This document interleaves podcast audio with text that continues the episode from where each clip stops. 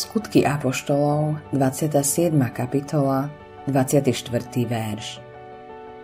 Riekol mi, neboj sa, Pavel, pred cisárom musíš stáť.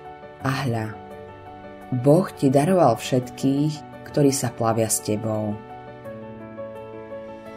275 ľudí si zachránilo život, pretože bol s nimi na palube Pavol.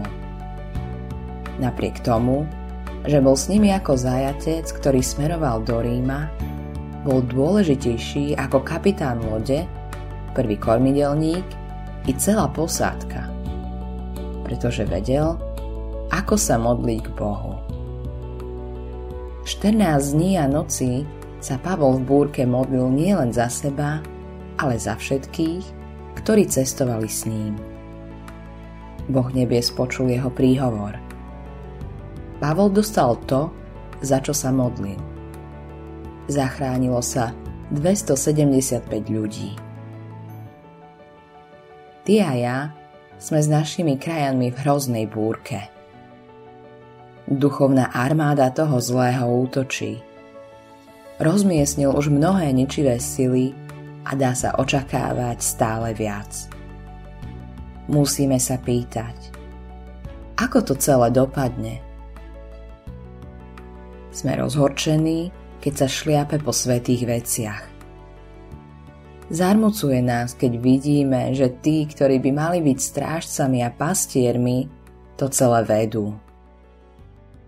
Existuje spojenie medzi sejbou a žatvou v živote ľudí a na tróne je Boh ako spravodlivý sudca.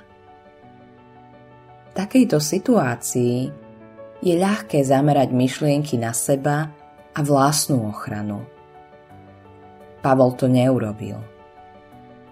Prihováral sa za všetkých, ktorí boli s ním na ceste. V zúrivej búrke kráčal v šľapajach svojho spasiteľa. Bolo mu ich ľúto, že boli zmorení a bezmocní ako ovce, ktoré nemajú pastiera.